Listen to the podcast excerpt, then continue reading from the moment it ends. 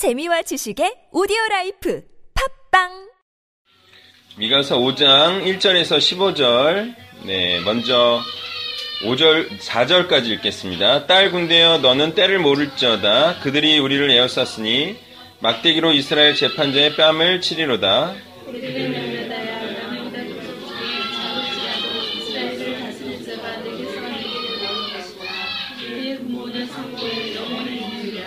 그러므로 여인이 해산하기까지 그들을 붙여 주시겠고 그 외에는 그 형제 가운데 남은 자가 이스라엘 자손에게로 돌아오리니.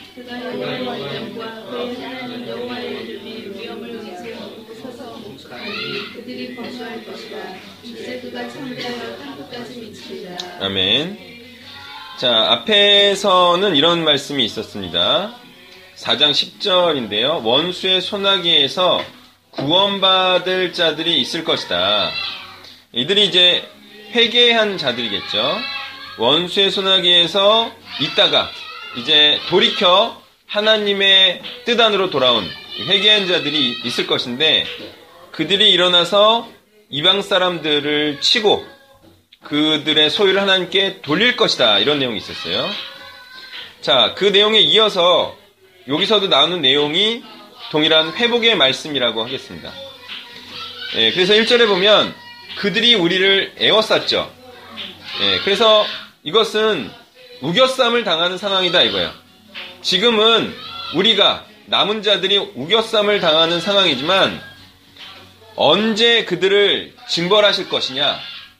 그 징벌하는 때가 바로 베들레헴에서 어떤 아기가 어떤 여인에 의해 해산하기까지 그때 해방이 일어날 것인데 그 전까지는 이 악한 자들의 득세를 두고 보시겠다. 그냥 두고 계시겠다 이런 것이에요.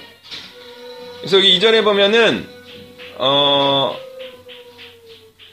붙여 주시겠고 이렇게 나오죠. 3절이죠. 붙여 주시겠고 예, 여기에 쓰인 단어는 나탄이 나탄 나탄은 그냥 두고 계시겠다 이런 뜻이에요. 그냥 두겠다. 근데 바로 이 베들레헴에서 한 아기가 태어나면서 전세는 완전히 역전될 것이다. 이런 의미를 담고 있다 하겠습니다. 자, 그리고 그 아기는요, 이제 커서 어, 무슨 일을 할 것이냐면 돌이키고 돌아온 자들을 양육하는 선한 목자가 될 것입니다. 예, 그의 사역은 예, 능력이 있습니다. 하나님의 능력이 있죠. 그리고 이제 권위도 있어요. 왜? 하나님의 정체성을 가지고 그렇게 행하고 있기 때문에 하나님적인 권위를 갖고 있는 거죠. 그래서 능력과 권위 있는 사역이 될 것이에요. 예, 그리고 이것이 바로 땅끝까지 전파되는 능력 있는 복음이라는 사실을 우리는 잘 알고 있습니다. 5절과 6절을 교독합니다. 이 사람은 평강이 될 것이라 아수르 사람이 우리 땅에 들어와서 우리 궁들을 밟을 때에는 우리가 일곱 목자 여덟 군왕을 일으켜 그를 치리니 그들이 별로 알수 땅을 황폐하게 하며 눈물은 땅 오히려 황폐하게 합니다. 아수로 사람이 우리 땅에 들어와서 우리 지경을 밟을 때에는 그가 우리를 그에게서 건져내리라. 아멘. 자, 그분이 우리에게 주는 평강이 있어요. 이 평강은요, 독보적인 대제국인 아수르를 할지라도 깨지 못하는 평화와 번영이 될 것입니다. 자, 그분이 평강을 이렇게 지켜주실 수 있습니다. 그런데 이분이 이렇게 세상에서 최고의 대제국이 침략을 해야도 지켜줄 수 있는 이유, 그것은 무엇일까요?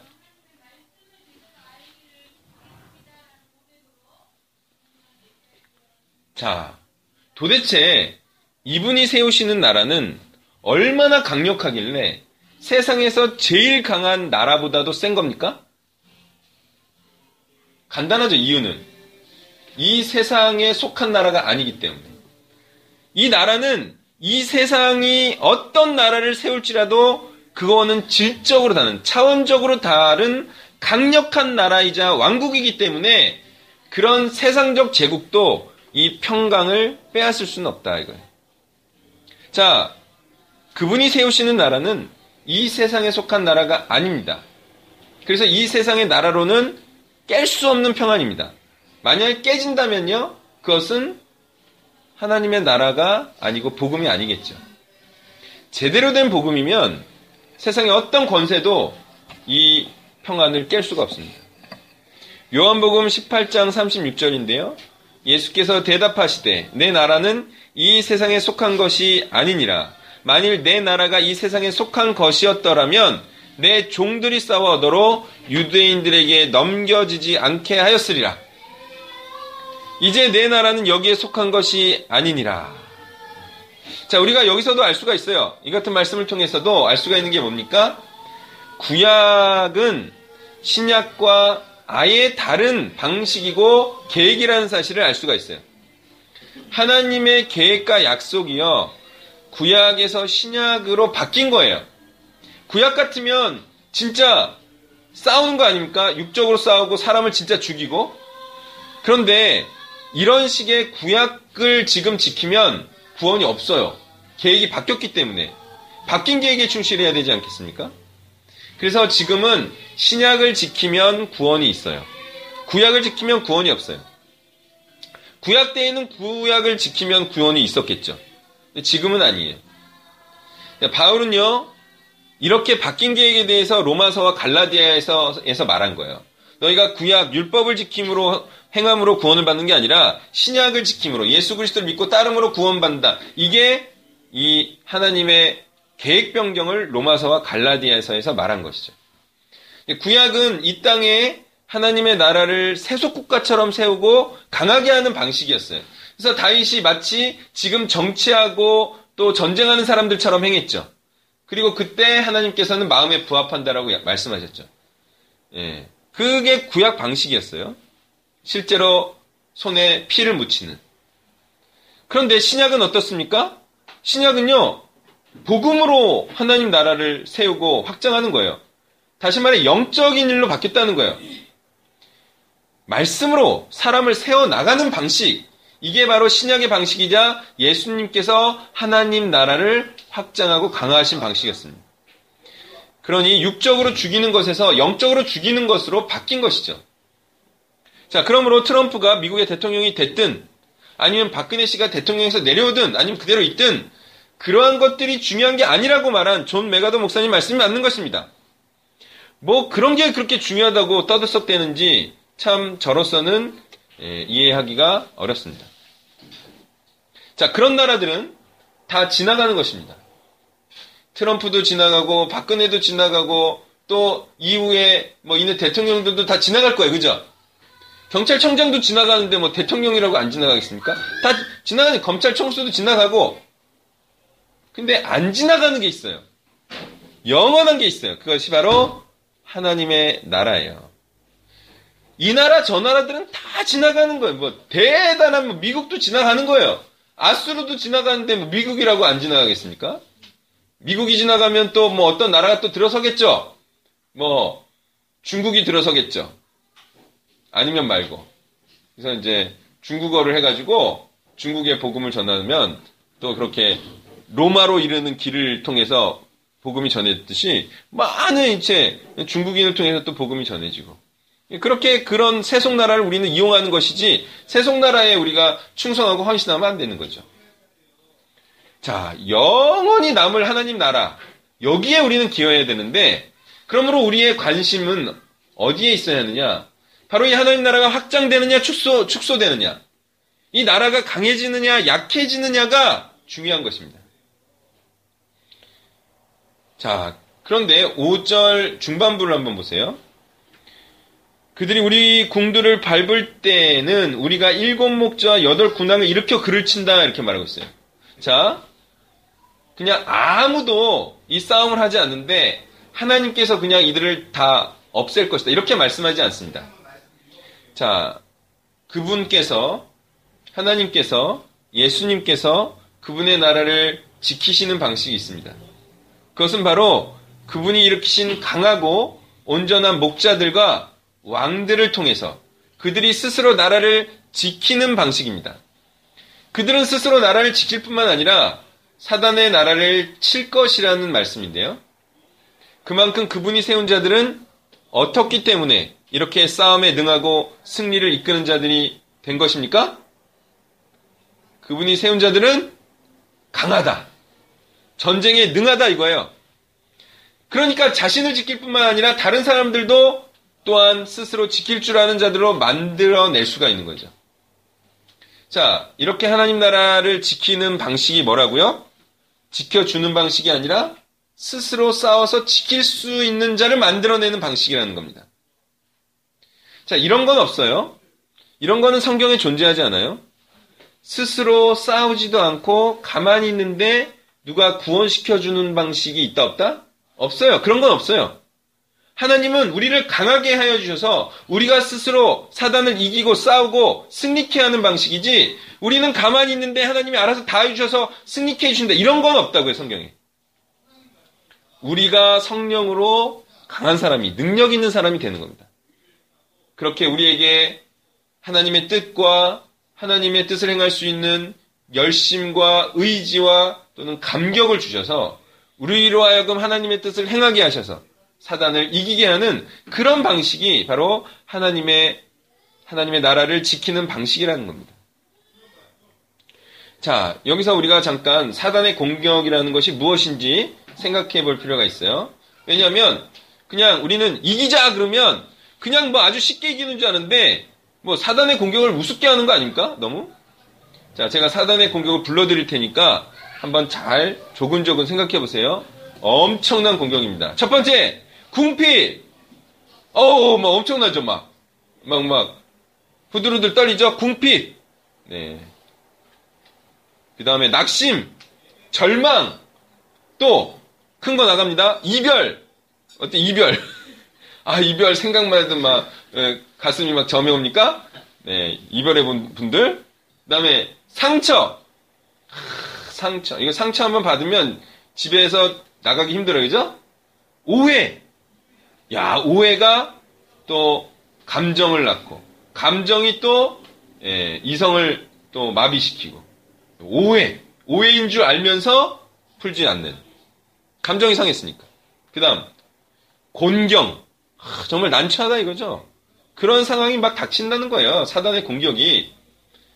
뭐, 학대받음. 여러분 무시당해 봤습니까? 예, 참 참기 힘들죠? 그런 것 다 감세하면서 여러분 복음 전하는 겁니다. 외로움. 아, 외로움, 외로움. 예. 정말 외로운 만큼은 너무 싫다. 이런 사람도 있잖아요. 그 다음, 영적, 물리적 공격. 여러분, 영적 공격은 앞에 말한 것들을 많이 의미하겠지만, 여러분, 물리적 공격 받아봤어요? 한, 한, 태장으로 한 열 대 맞아봤어요? 아, 이런 것도 있다 이거죠. 이런 것들을 다 의미하기 때문에 여러분은 이것을 이긴다는 것은 어마어마한 겁니다. 그죠? 이런 것을 모두 이겨내고 무엇을 하는 자냐? 바로 사단을 치는 자다. 사단은 어떻게 칩니까? 사단의 나라는 어떻게 축소됩니까? 바로 말씀으로 치는 거죠. 말씀으로 사단의 생각이 축소되는 거죠. 그러니까 이 사단의 모든 공격을 이겨내고 말씀 사역을 하는 자, 이런 자들을 의미하는 거예요. 어떤 자들이? 바로 일곱 목자와 여덟 군왕, 그리고 이기는 자들, 사단을 치는 자들은 바로 말씀 사역자들을 의미하는 거죠. 그리고 그런 자들만이 그리스도에 의해 사단의 공격을 이겨내고 건짐을 받는 자들이다. 6절 후반부를 그렇게 우리가 이해할 수가 있습니다. 7절부터 9절을 교독합니다. 야곱의 남은 자는 많은 백성 가운데 있으리니 그들은 여호와께로부터 내리는 이슬 같고 풀이에 내린 단비 같아서 사람을 기다리지 아니하며 인생을 기다리지 아니할 것이며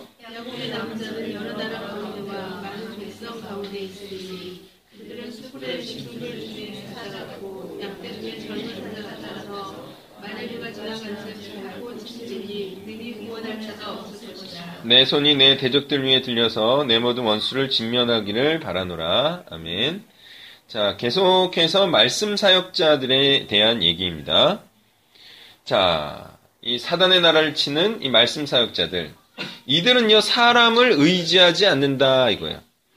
기다리다 두 번 쓰였는데, 카와하고 야할이라는 단어인데, 둘 다 기대하다라는 뜻이에요. 의지하다. 이런 뜻이에요. 이들은 사람을 의지하지 않아요. 사람의 뜻을 소망하지도 않아요. 그냥 하늘로부터 온 자들이에요. 다시 말해 땅의 것들에는 연연할 것도 없고 실망할 것도 없고 실족하지도 않나요? 어때요? 강하죠? 예, 뭐 땅의 것들에 뭐 그렇게 뭐 관심을 쓰고 뭐 그걸로 뭐 상처받고 뭐 그러냐 이거예요. 이들은요, 한 번 모였다가 그 다음에는 여러 나라 가운데로 흩어져서 많은 민족들 가운데 있을 것이다. 이렇게 말하고 있어요. 아주 정확히 성취됐죠? 이게. 그 다음에 이들은 능력이 있어요. 힘이 있어요. 제가 좀 전에 말했습니다. 능력이 있고 힘이 있다는 것은 무엇이라고요? 8절 9절에 사람들을 많이 죽이는 거예요. 이게 진짜 능력자예요. 예, 그러니까 이게 신약적으로는 육적인 죽임을 의미하지 않을 거기 때문에 다시 말해 이 능력은 바로 영적 죽임을 마구마구 하는 능력 있는 사역이죠. 정말 자기 부인을 많이 시키는 사람이 왕입니다. 예? 자기 부인을 많이 시키는 사람이 왕이에요. 사람을 한번 죽여야 돼요. 영적으로 한번 죽여야 돼요. 그래야 거듭날 거 아니에요? 죽지도 않고 거듭나려고 하니까 자기가 하고 있는 일을 계속하면서 그 다음에 구원받으려고 하잖아요. 그게 아니라 영적으로 한번 죽어야 돼요. 아, 내가 지금 하려고 하는 일이 하나님의 뜻이 아니구나. 이러한 철저한 고백과 회개, 가던 길로부터의 돌이킴. 예, 그래서 하나님의 일을 하는, 하나님의 뜻을 행하는 그런 삶으로 변경돼야 된다는 거예요. 가던 길을 멈추고 돌이키고 변경해야 된다. 성품적인 변화가 아니라 가던 길과 하던 일의 변경이 있어야 된다는 거죠. 10절부터 15절을 교독합니다.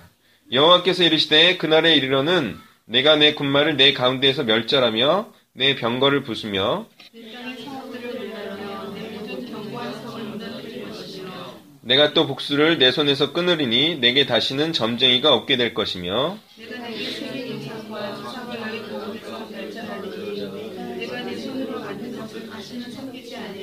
내가 또 내 아사레 목생을 너희 가운데서 빼버리고 내 성읍들을 멸할 것이며 아멘. 자, 이제는 다시 어, 회복과 희망의 말씀에서 다시 심판과 저주의 말씀으로 돌아왔어요. 자, 이것은요. 앞의 말씀은 미래에 일어날 일이에요. 그죠? 어, 어떻게 보면 지금 태어나지도 않은 사람들에 대한 얘기예요. 근데 지금 10절에서 15절은 지금 현재 있는 사람들에 대한 얘기예요. 그러면 이 사람들은 사실은 이 심판의 말씀을 들어야 되죠. 예, 지금은 현재로 돌아왔습니다. 그래서 현재 이스라엘을 명, 멸망시킬 것이라는 말씀입니다. 왜? 이들은 세상 권세와 부귀를 의지했기 때문에 그 다음 빌딩이나 견고한 금고를 믿었기 때문에 또 말씀에 근거하지 않은 무조건적인 축복을 바랬기 때문에 또 사람이 만든 말씀 아닌 것을 위해 살아왔기 때문에 그래서 이들에게는 약속의 말씀이 성취될 것이다. 그것은 바로 저주와 심판의 말씀이 될 것입니다. 자, 지금 이렇게 제가 지금 지금 하고 있죠. 지금처럼 이렇게 소리 높여서 외칩니다. 복음을 위한 삶을 살라. 지금 하나님의 뜻을 행하라. 이렇게 말하고 있잖아요. 이 말씀을 거듭 거듭 외면한 대가는 무엇이다? 하나님의 솟아오르는 진노를 온몸으로 맞이하는 게 될 것이다. 사람들이 정말 말을 흘려듣죠. 이렇게 강조하고 강조하고 강조하는데도 언제 그랬냐는 듯이 들은 채 만채입니다. 성경은 일관성 있게 얘기합니다. 가서 복음을 전하여 제자를 삼으라. 근데 그런 것을 하지 않으면서 복만 바라는 지금 이스라엘 백성과 같은 자들이 많이 있다는 겁니다. 자, 보십시오. 그날이 정말 머지 않았습니다. 50년 내에 여기 있는 모든 자들에게 이렇게든 저렇게든 하나님의 결정은 일어날 것입니다. 멀지 않았습니다. 인생이 금방 10년이 지나요. 금방 20년이 지납니다. 그리 나서 후회합니다. 그때 할 걸 그랬지. 그때가 타이밍이었는데. 지금은 늦었다. 근데 지금도 안 해. 그리고 나서 또 이제 10년 후에 아 그때 떠라면 그래도 지금 할 수 있었을 텐데. 이게 자꾸 뒤로 미루죠? 예. 미루는 것이 바로 사단의 영이다. 여러분 할 일은 지금 하는 거예요, 그죠? 이불을 박차고 일어나세요. 예, 그리고 큐티를 하세요. 그리고 말씀으로 깨달은 것을 그날그날 행하세요. 한 걸음 한 걸음이 여러분을 살아가게 할 겁니다. 오늘 한 걸음을 떼지 않으면 내일 어차피 그 한 걸음을 떼야 됩니다. 그런데 오늘도 안 떼고 내일도 안 떼. 그러면 영원히 안 떼는 수가 있어요.